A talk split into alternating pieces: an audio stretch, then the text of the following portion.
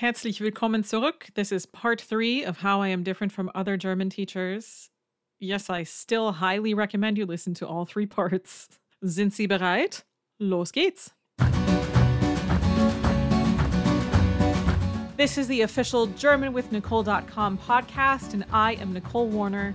I am the Nicole of GermanWithNicole.com, und ich liebe die deutsche Sprache.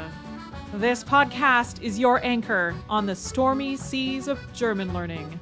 Herzlich willkommen. Nummer 8.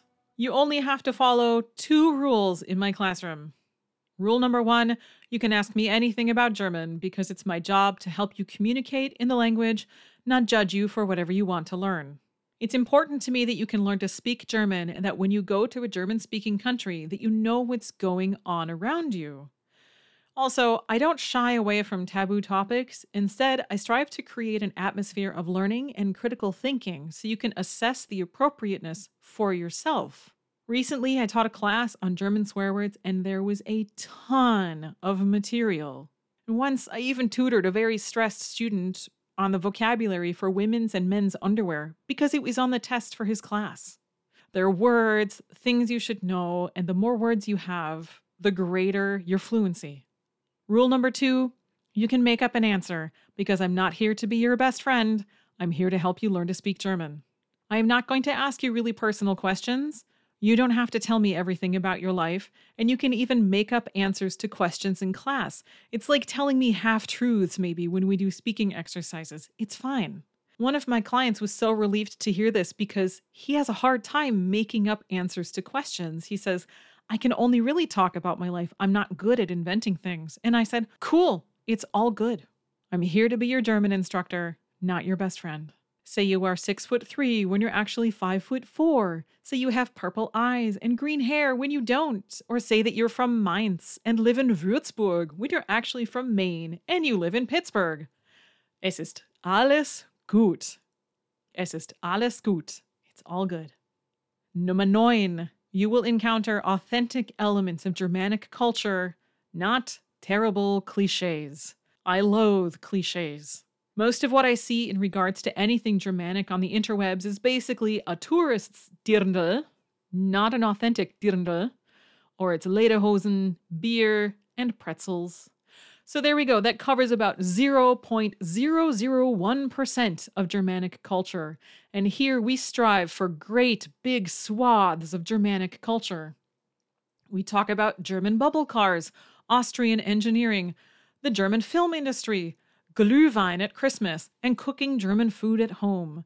And yes, if you're vegetarian, I have a couple of vegetarian clients, and they happily offer vegetarian options. So many cool things I'd never heard of. Germanic culture is the German national anthem, which you can hear in a previous episode. I sang it. It's Mozart representing classical music in Austria, listening to a Bach Passion during Karwoche, Passion Week, and also new bands that have come up in the Deutsche Welle and the Neue Deutsche Welle, and in most recent years, a song like Barfuß am Klavier von AnnenMayKantereit. I don't even know if I'm saying that right, but that's a good example. We enjoy a good Christmas market because it's very social and there's a wonderful long standing tradition behind it. If you enjoy traveling in Germany, Austria, and Switzerland because you love the impromptu conversations you have with folks there, that's cultural.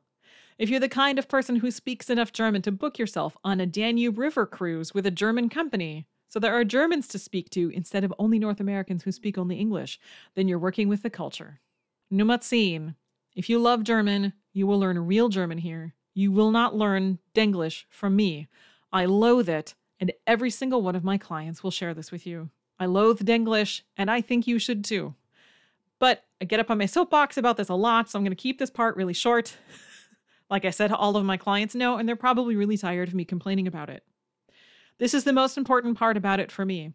Every time you give up a word in your native language, every time you replace it with a word from another language, whether you understand what that word means or not, not only do you destroy that word from your native language, you destroy the part of your culture that it's attached to. Culture is language, and language is culture, and these are inseparable.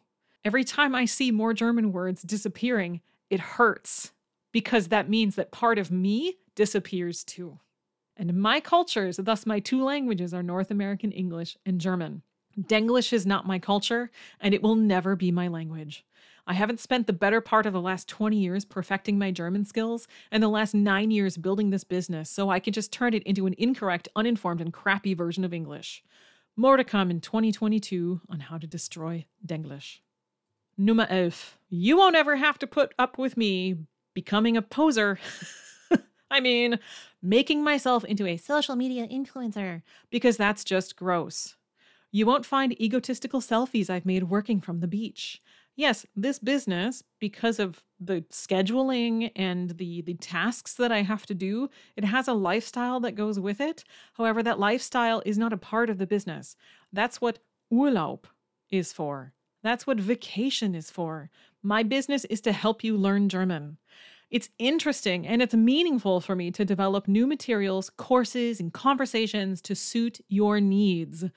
I take your learning seriously, and thus I take my work seriously. Besides, how else could I be your anchor on the stormy seas of German learning? Heute keine Hausaufgaben. Heute keine Hausaufgaben. No homework for today. Das ist genug für heute. Passen Sie gut auf sich auf und herzlichen Dank. Bis bald.